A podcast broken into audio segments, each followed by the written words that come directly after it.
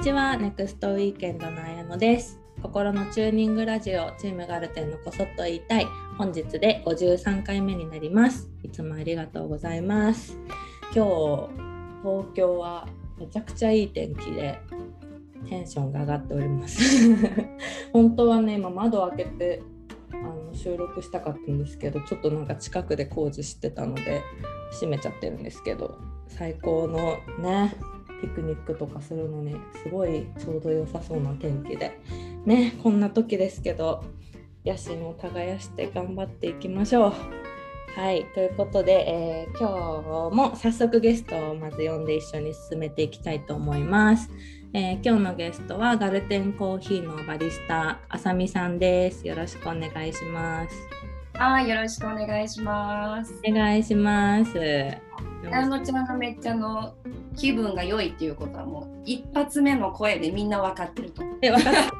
た。こんにちはの時の毎回のテンションで私もあこれは夜撮ってるかなとか 想像したりする。出ちゃいますよね。なんかね、自分ですごくそれを自覚したのが、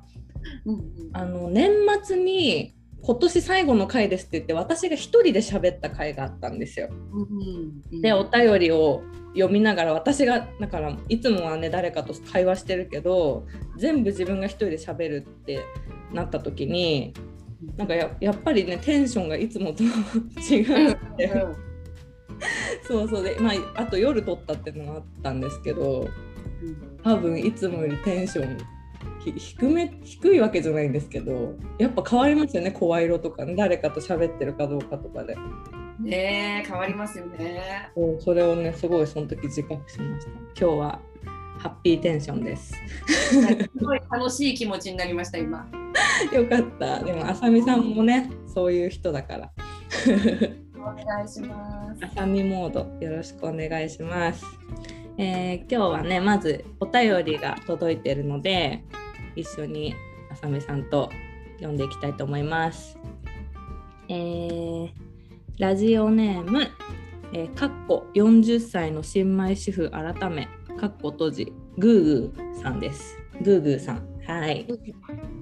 えーネクストウィーケンドの皆様おはようございます。心のチューニングラジオを聞くとモヤモヤしてたことがスーッと軽くなっています。いつもありがとうございます。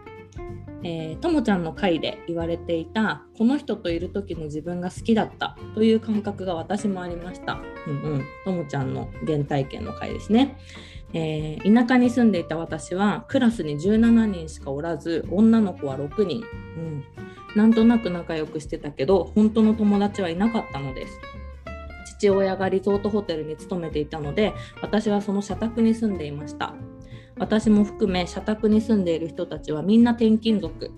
同級生はいなくて年下の子供たちかすごく年上の子供たちだったけど毎日のように一緒にお風呂に入ったり夕飯を食べたりそんな時間がとても楽しかったなと思い出します。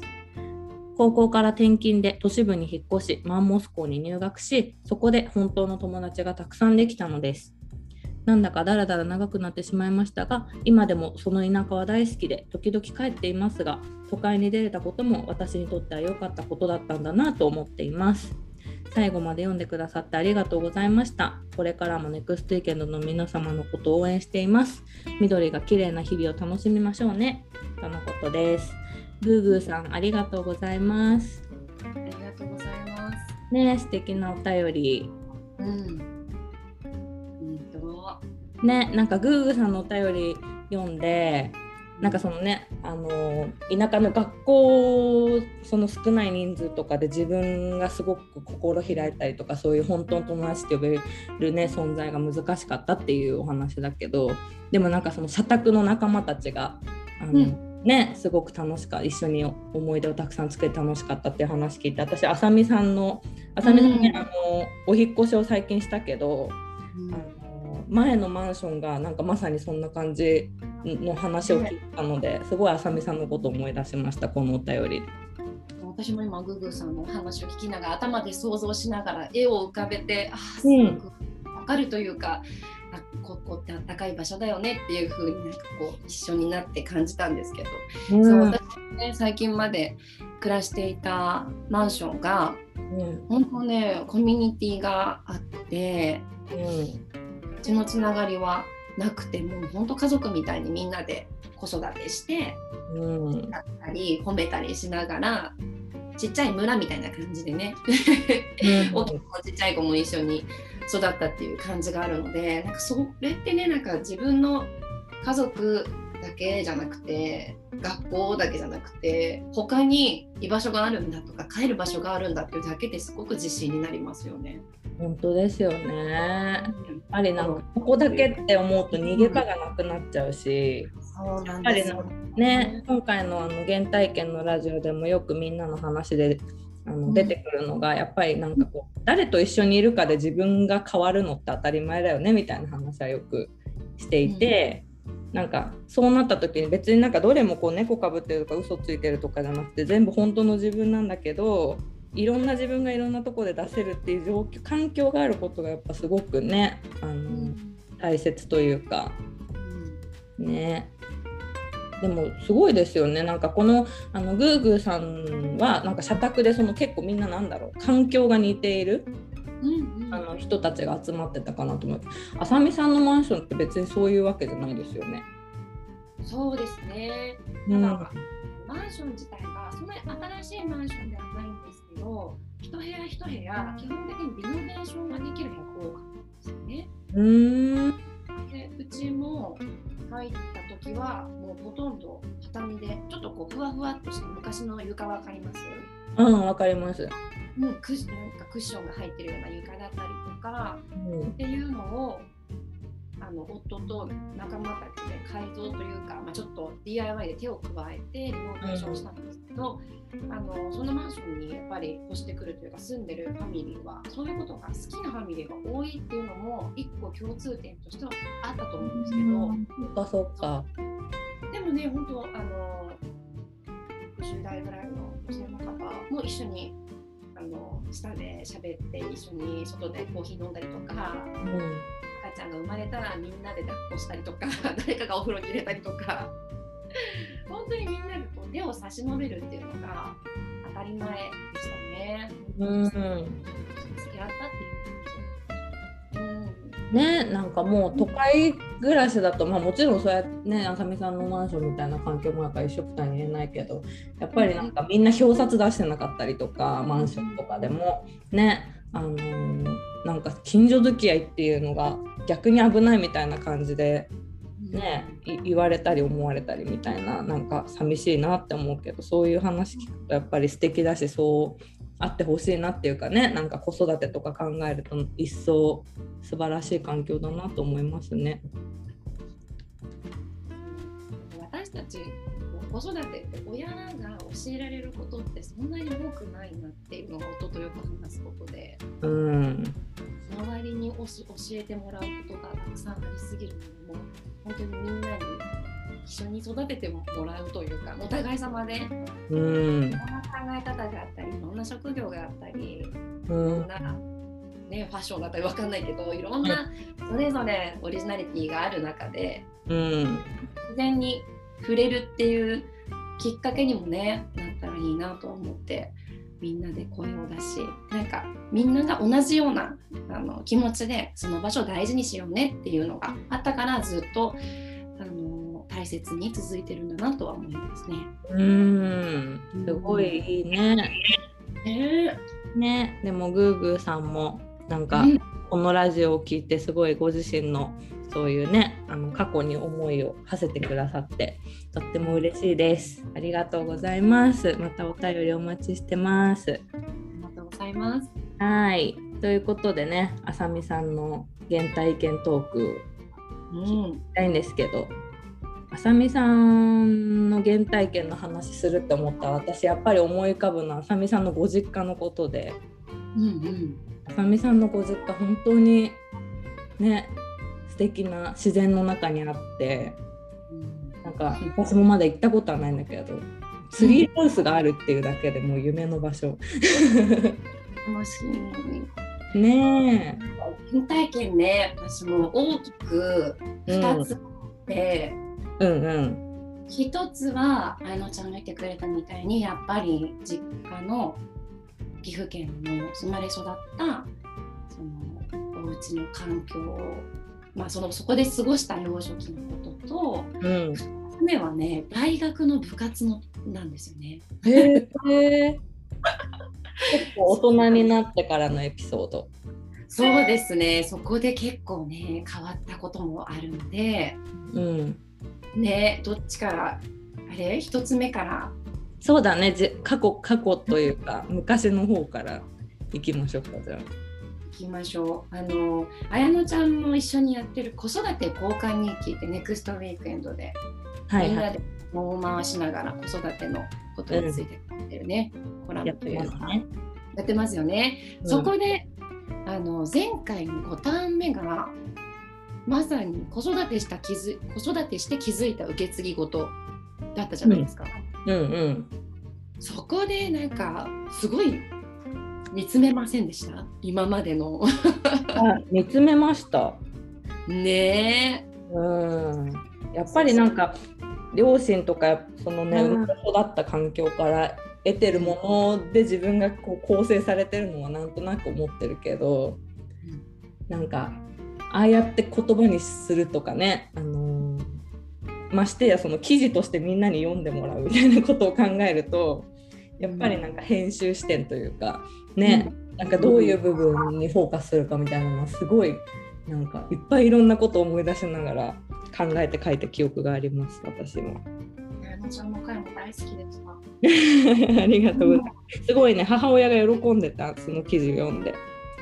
もうあのクリスマスの話とかあもうみんな読んでほしい まだ読んでない。読んでいただきたい。うんうんね、子育て交換日記本当なんか宝物の集まりみたいな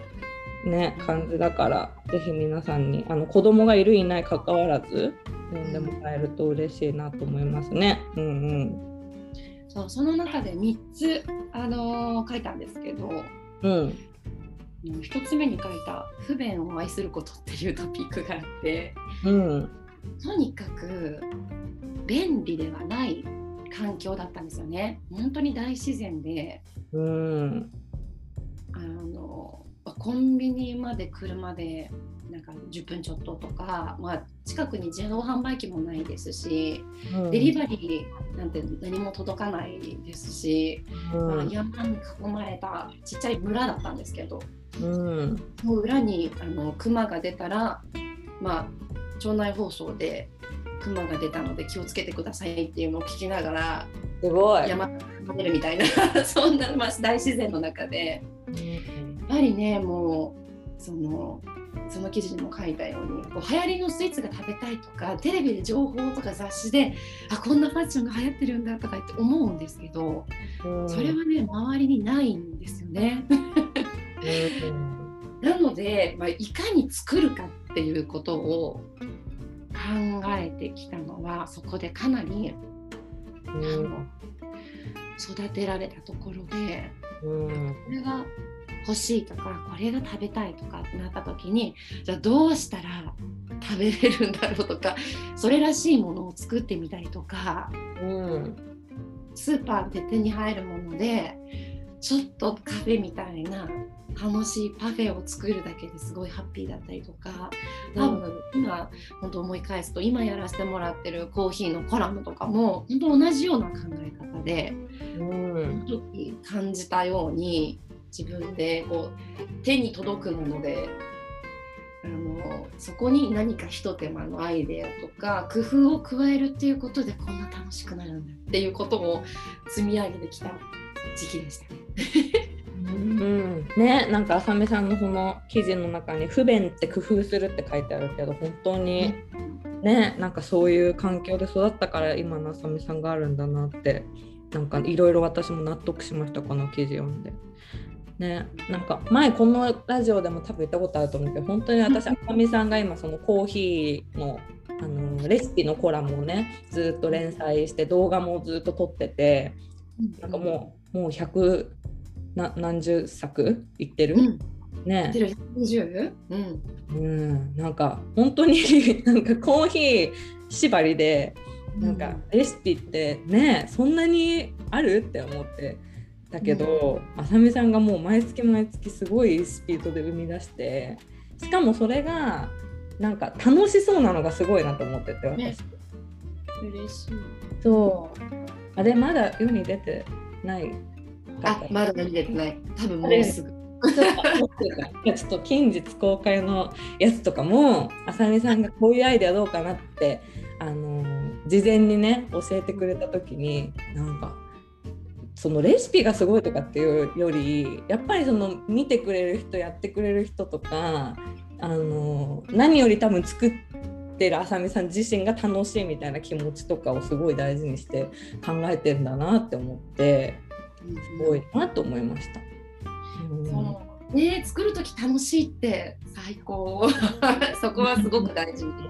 してます。うんそうですねやっぱりあのかといって今は東京暮らしですし息子たちを食べてても、はい、あのやっぱ便利じゃないですか。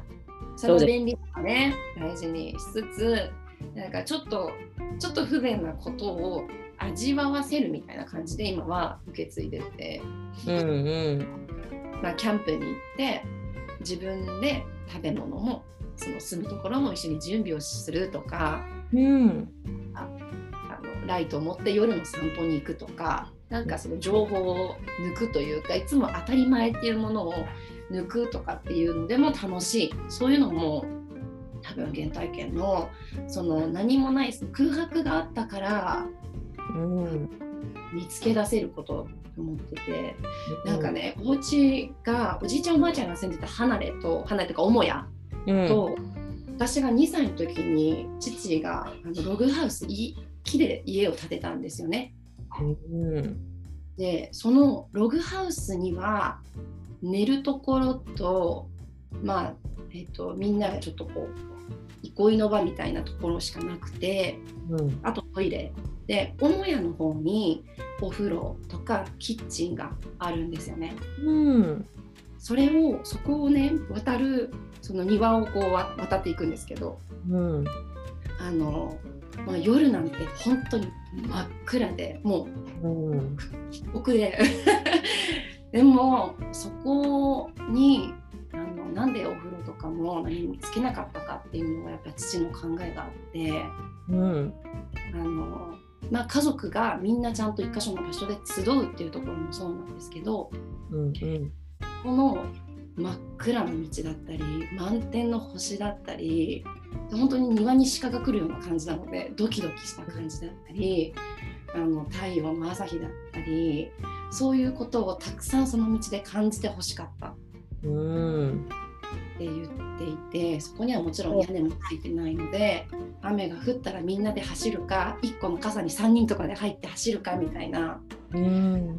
あのやっぱり便利さもいいんですけどそういうふうにちょっとだけこう設計されしてくれてて、うんうん、やっぱりちょっと不便の中での想像力、うん、でもう自分にしか作り出せないものをその時にたくさんあのこうなんだろう引っ張って作らせてもらったみたいな。うん。そんな感じはありますね。なので両親の書いてくれた環境があってのそののびのびと出してもらったっていうのはもう世間知らずだったしあの怖いもの知らずで失敗することいっぱいありましたけどね。うん、うん、すごいなお父さん、まあ、のその考え方がすごい。ねお父さんにインタビューしたい。ぜひ岐阜に遊びに来てください。えー、行きたいです。もう。ね、あのシノを連れてぜひ。うん。そうそう、本当に私自身のその生まれの環境とかとってやっぱ違いすぎて、うん、羨ましいですし本当に。ねえ、すごいな。大学の時に結構、ね、変わったんですよね。あこれで大学の話に。うんうん。そうえこんな私の話をする回で大丈夫なんですか？そういう回 なんか何か、うん、響くことが響くことがあればじゃないけどなんかねこうって聞いてもらいつつ自分のことも考えてもらうきっかけになれば嬉しいですもんね。いやなんか本当にね、ね、ありがたい時代だなと思ってなんか私も今本当子育てとかしてて、結局なんか自分が歩いてきた道は一本だから、うん、うんねこういう小学校に行ったこういう中学校に行ったこういう高校に行ったってもう本当自分は1個の経験しか語れないけど、うん、やっぱりなんか自分の子供がどういうパーソナリティかって自分と全く同じじゃないし、あの、ね、時代背景とかいろんなことも考えてどういう選択肢をその、うん、子供のために用意してあげられるかなって言ってやっぱり本当浅見さんもさっき言ったけど親2人に教えられることとかってもう非常に限られているから、うん、やっぱりね世の中にはこういう人がいるっていうのをなんか知れる術がねこれラジオもそうだしインスタグラムとかあの SNS とかいろんな記事とかでそういうの知れる。この時代は本当ありがたいなと思ってね。だからめっちゃかみんな考えてると思いますよ多分。ね。そう今朝もちょうど私インスタグラム見てて、あの料理家の藤田洋樹さんってネクストウィーケンドでもよくあのワークショップだったりあの雑誌にも出てくださったりとかあの仲良くさせてもらってるあの料理家の方がいらっしゃるんですけど、うん、よしきさん最近ご家族で仙台に移り住まれてでなんか最近 SNS をなんか一瞬お休みしてたんだけど最近なんかまたインスタグラムを発信してくれるようになってあのよしきさんのインスタグラム大好きだから私すごい見てるんですけどあのその中でねけ多分今朝だと思うんだけどななんかそのなんであの仙台維持を決めたかってことのあの一つの要素として長男があのあさみさんのとこのご長男と同い年かな？多分小学校に入ったんですよね。うんうん、そうね、あのー、この小学校に行かせたかったというか魅力的に感じた学校があったって言ってその学校がどういう学校かってことをインスタに載せてってあのもしご興味ある方は見てもらえたらいいんですけどなんかそれも本当に大自然の中でも校庭が山みたいな。もうこうあさみさん大好きだと思うここ。もう校庭が裏山で教科書 教科書がないんですって。で教育ですね。素晴らしい。あそうそうシュタイナー教育。そうそうすごい。だってメソポタミア文明を学ぶ際パピルスを自分で作るとか書いてある。すごい、いやなんか私は本当にもうびっくりしてそういう学校ってか小学校の時からそういう選択をさせるってことができたんできるんだと思って、うん、なんか知らないとあれだけど、まあ、もちろん知った上でどうするかってことあるけども、すごいなと思って。なんかこういうこと、うん、なんか誰かが発信してくれてそれが知れる時代って本当にありがたいなっていうことをなんか朝の YOSHIKI さんと今のあさみさんの話を聞いてて私は思いました。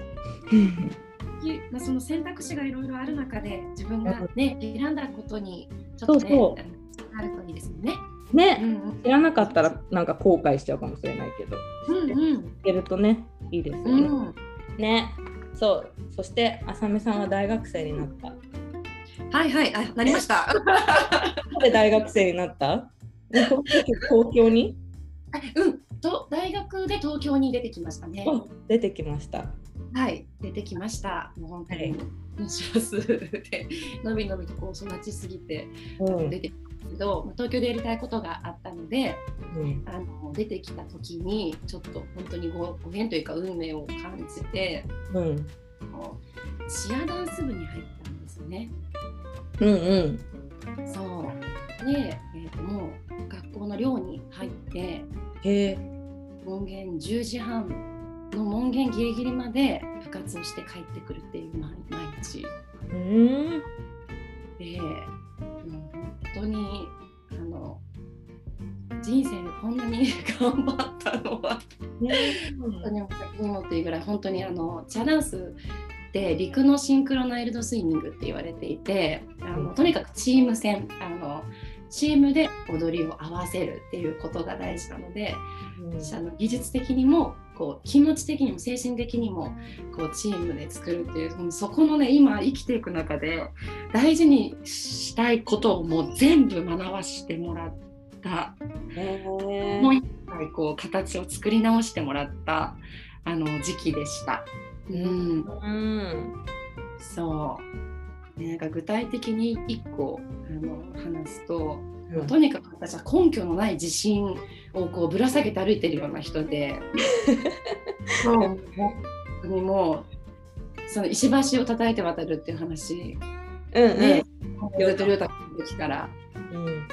そう石橋をちょっとなんだろうな。石橋っていうことも気にせず歩くんだけどなんならちょっともう弾みながら壊れるんじゃないか楽しみながら渡るみたいなタイプ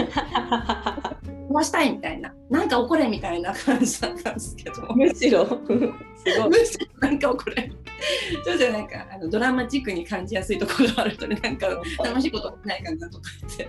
なっちゃうんですなんかそこであのまあ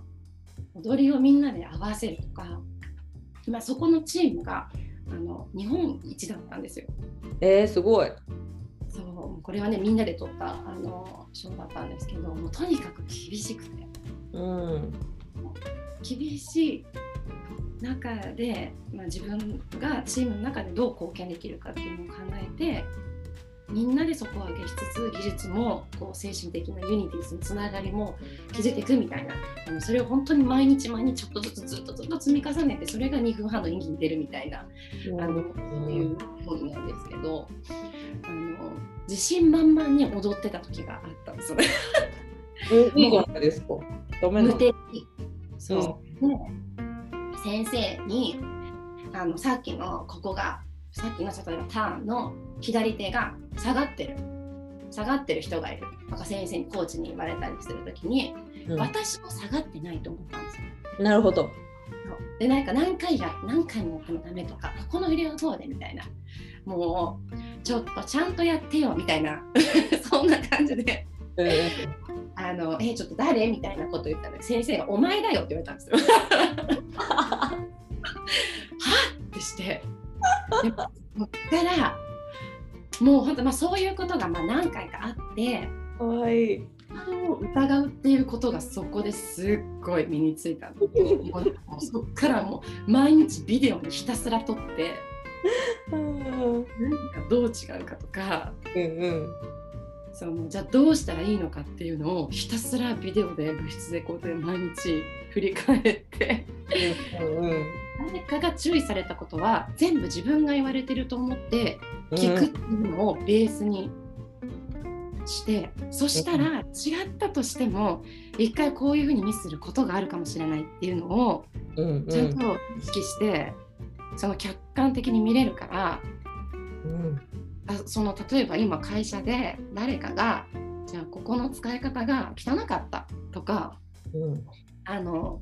なんかこうこういうところ最近緩んでないみたいな会話が出たら全部心の中でそれは私だ。それは私なんだ。みたいなことを 私は大丈夫かみたいなことを一回考えて見直すみたいなのがもう癖になってます、ね。うん。あ浅見さんは本当に多分一貫してストイックだからね。すごい。その経験を経てそのストイックがより自分に向いた瞬間だったんだろうね。そうかもしれない。それはありますね。いやでもなんかこの原体験のターン聞いてると、うん、結構なんか安代もそうだし久美ちゃんもそうだし、うん、なんか結構ちっちゃい時、うん、なんかもう割と精神が無敵で、うん、ななんだろうあの割とハキハキなんかそういう何手を挙げる機会があったら積極的に手を挙げて前に出るみたいなタイプだったんですよってみんな言うんですよ。うん、でだけどやっぱどっかのタイミングでなんかこう一歩踏みとどまるって考えてみるみたいなこととかを、なんかいろんな人が声かけてもらったりとかあの郁美ちゃんの場合だったら転校みたいなこととかがあった時になんかね、そういう影響を受けてなんか今の自分がこういう性格になったと思うみたいなことみんな言ってて、うん、なんかありますよね。あの、うん、私も結構そういうとこあるなと。思っなんか昔の方が無敵 無敵っていうか、まあ、そういうもんですよね、うん、そういうもんだしそういうのがどんどんそぎ落とされていかいく前のなんか部分ってすごい尊いなと思ったりもするけど。ね、やっぱりなんかこう人と人との関わりの中で見つめ直す機会っていうのありますよね。なんかこうやってもともとの持ってるものと何かがきっかけで少しこう形が変わったみたいなところを両方見れるとちょっと面白いですね。でもやっぱり残ってる部分はもちろんあるわけだしそうそう自分でこうふるいにかけた部分も絶対にあるわけだし。うん、なんかどんなに意識しなくても人から言われることってあるじゃないですか。うんうんありますね。でなんか人からこう「あさみさんって何々だね」とか「私だってあやのちゃんって何々だね」って言われるのに自分は全然そんなことを一生懸命頑張ってやってるつもりはないのに、うんうん、どうしたって言われるみたいな。なんか、ね、ね、例えば私だったらもう声がでかいって言われるしシンプルにでも大きくしようと思ったことなんか一回もないんですよ。とか あと私中学校の時衝撃だったのが、うんうん、何だったかな合唱の練習だかなんだかしてた時に音楽の先生に「綾乃ちゃんって本当にいっつも一生懸命だよね」って言われたんですよ。うん、もう一回もそんなことを思ってやったつもりはなく、うんもうただやってるだけだと思ってた私は。うん授業だからやるんでしょ？やりますっていう私としてはそんな感じだったけどうん。やっぱなんかやるからにはみたいなとこがあるんですよね多分ね。人より。ね。そう。うん。そういうのって自分が意識してないのに言われるから。うん。なんかそういうのって絶対変わんないですよね。そういうなんか外的なあれを受けても。そうですね。この部分というか。でもなんかその変換の仕方が変わったりとかするっていうね、うんですね。ちょっと力抜くのが上手くなったりとか。こう一歩止まって考えてみたいなことが。うん。でも子育ての子供ができて変わった部分もありません？あー。あるかな。私また今あのきっと形がちょっと変わってるうんうん。と思うんですけど、まあ確かに。それは絶対にあると思いますね。一人だったら、さっきの石橋だったらもう本当にうわーいバレちゃうかもなんて言いながら渡るけど、子供ができた時にやっぱりちょっと守らなきゃって思う部分が責任感としてやっぱどこかあどこかというかあってそうですねそれは。だったら一回渡って戻ってきて渡ったっていうことを隠して楽しそうに笑顔で一緒に渡るみたいななんかそういうなんか変わりますよね。対処の目の前にあることに対して今できることは何だろうって思ったりとか。そうですね。やっぱり優先順位がね自分のためだけっていうことではなくなるからね。それは本当になんか自然となんかうん。でもなんか、ま、私なんかまだ始まった割と始まったばっかり必死だからかわかんないけどなんか自分で思うより周りに言われて気づくことが多いかもしれない。やっぱり今のそれすごいお母さんっぽいみたいなこと言われた時に ああみたいな。そっか。私もそんな風になってんだなと思ったりとか。うんうんうん。ね。でもなんか私はどっちかっていうとうん。なんか子供ができると変わるって当たり前に思ってたところが、なんだろう。ね母親像みたいな。うん。ね思ってたらからかわかんないですけど思ったより変わんないんだなって思ってて。むしろ研ぎ澄まされてるというかうんうんうん。私って子供ができてもこういうとこ変わんないんだみたいな。うんうん。なんかそういう気づきが結構面白いなって思ったりもしますね。そうですよねその自分自身はそんなに変わらない対処法が増えるというか変わるというかそうそう。ねそうん。それは本当にそう。自分の昔持ってた部分がそのねやっぱり全く無敵の時期の自分のを子供と遊んでる時に垣間見れたりとか、うんわかるこういうのとかうん。そういうのも楽しい。そうですね。だしやっぱりなんかそのパートナーとの関係性っていうか、うん、なんかやっぱり子供に向き合う上で自分が自分だとあんまり思わない方がいいなって私もすごい意識的に思ってて、うん、なんかあの頑張りすぎちゃうと疲れるし 多分みんなにいいことないからなんかすごいいい意味で多分私は昔よりずっと誰かを頼った上で自分にできることをするっていう意識がすごいついたな。確かにちょっと変わったところかもしれないな。だからすごい、ね今までだったら割と私が私がとか私が決めてやるとかって思ったけど結構夫の意見を先に聞いて、うん、じゃあみんながそういうふうに思うならそうしようかみたいなこととか、うんね、夫に得意なことはもう夫に任せて 私は私のことをやるみたいな本当チームプレーに近い、うん、ね判断軸になってきたなとかはすごい感じるかな最近ね。うん、いやでも倉方家見てて本当に思う。家族ってチームだなってすごく思うし、うんうん、うまくあの頼り合う、うん、支え合うけど頼り合うっていうその頼るとか任せるってやっぱりね信頼関係があってこそだと思うからすごく信頼関係をあの見れるし、うん、うんすごくいいなって思って見てます。うん、えー、そうですか。いやもう猪家が私たちはもう憧れというかねえ、もう私が子供あのー、生まれる前からあさみさんはもう2人のお母さんだったから、うん、ねもう大先輩だけどなんかすごいあのー、旦那さんもあさみさんもなんかもちろんねあのすごい大変なこともたくさんあると思うんだけどなんか自然体だしその2人の絆みたいなのもすごい一緒にいる時見えるしもうだから子供たちこんな伸び伸びしてんだなとか思うしすごいねなんか、ま、学びが多いです。うんありがとううん、なんかちょうどね、その6巻目の子育て交換日記がね。あ、書いてる？さみさん。まさに今日の朝書いていた。うん、もう6ターン目なんですね、すごいな。もう6ターン目。もうだって始まってから2年ですね。そんなに経つのか。いやでもそうだよな。そうですね。私が子供生まれる前からやってるもんね。そうなんです。途中でね、あのちゃん入ってきてくれて。そうだね。うん。すごいな。そうね、今回のタームがパートナーの実は感謝してるところとかそういうね、うん、ね今一度そういう視点思ってみようみたいな感じですもんね。いや本当にあのファミリーノートもそうですけどあの私たちもねこうやって今あの子育てとか日記っていう形で向き合わせてもらってるけれど、うん、向き合うってすごい大事ですね。あのですね。そぎ落とされる部分もあるし、うん、自分って変わらないとかすごく思思って強い自分がいると 思ってるんですけどやっぱり周りにこんだけ影響を受けて特に家族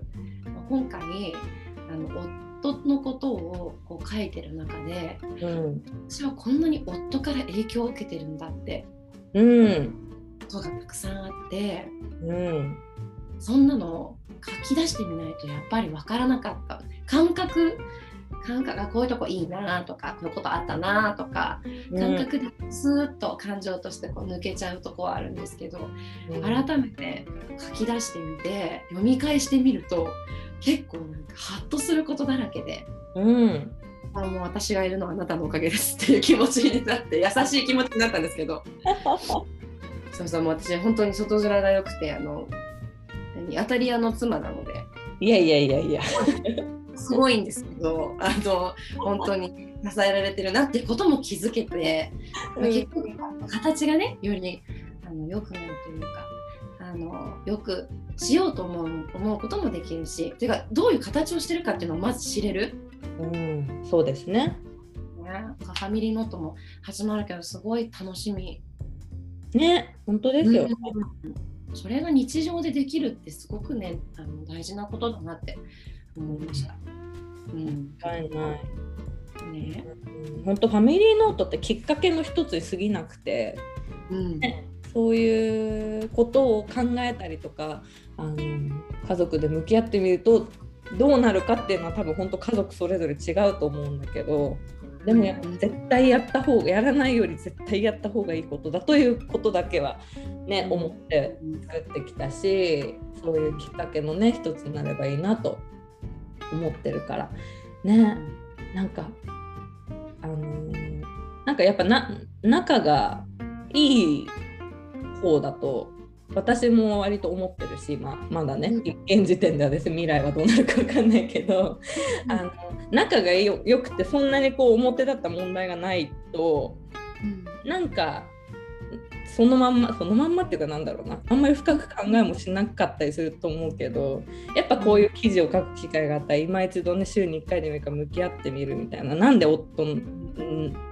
がいてくれてよかったと思ってるのかみたいなこととかをなんかちゃんと言語化とかしてみると本当絶対あどれだけ自分がいつも分かったつもりになってるか思感謝してるのに言ってないかとか、ね、絶対見えてくるからね。本当ですね。うん。なんとなくこう現状維持でもなんとかなっちゃうのね、うん、ありますもんね毎日のことだし。そうそうそうそう本当現状維持って感じ。ね本当になんか毎日お互い共働きでだいたい朝9時とかから夜6時7時ぐらいまで働いてでその前の時間は何をしてるかっていうと子供の相手が あってで寝かしつけた後とか疲れて寝ちゃったりとかして本当会話をまともにする時間が本当に平日ないなって思って、うん、ね。で別にそう。そう大きな問題にならなくても良くもなってないよなみたいなことはすごいね最近。ファミリーノートをきっかけになんか意識するようになりましたね。うん、ね。別にそれを無理やり増やそうとかっていう頑張んなくてもいいんだけど、うん、なんかね、週に1回でも月に1回でもちょっと向き合うっていう時間があるといいですよね。うん、うん。知らない発見がたくさんある気がして、どんどんね、まあ、子育てをしてるしてないに限らず常にこう変化はずっとしてるから。本当ですよどんどん変わっていきますもんね。ね。子供見てると子供の変化がすごすぎるからなんか子供中心の会話に、ね、なるし全然それは幸せなことはしいんだけどね。お互いお互いとか家族それぞれのっていうところにもうちょっとなんかね、分散されるとそれはそれでやっぱりチームになって、ね、強くなっていけると思うし、うん、ね楽しみ。もうすぐファミリーネット始まるけど。頑張るぞ1年後が楽しみ。本当ですね。みんながどういう景色見てるのかっていうのが、でも楽しみ。あさみさんのね近日公開の交換日記も楽しみにしてます。おおちょっとプレッシャーだよ。いや毎回結構大変ですよねあの記事書くのね。結構なんだろう腰を上げるのに時間がかかるという。なんかこんな私の話で喜んでくださる方いらっしゃるのかなみたいなその私の話に何かあるかなみたいななんかすごい考えちゃいますよね。そう、うん、恐れ多い気もしますがあの今しか書けないものだと思ってねまたちょっとしたら形も変わるし。うんうん思います。そうですね。うん。はい。ね。皆さんもね、頑張ろう。いろいろあるけど、のんびり楽しく頑張りましょ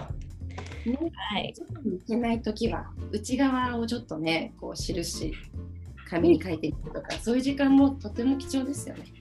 本当にやることがたくさんあるとね、うんうん、それでをねいいじゃんってなるけど、うん、なんか逆転の発想でねちょっとお出かけしづらいからこそ、アナログに紙に向き合ってみたり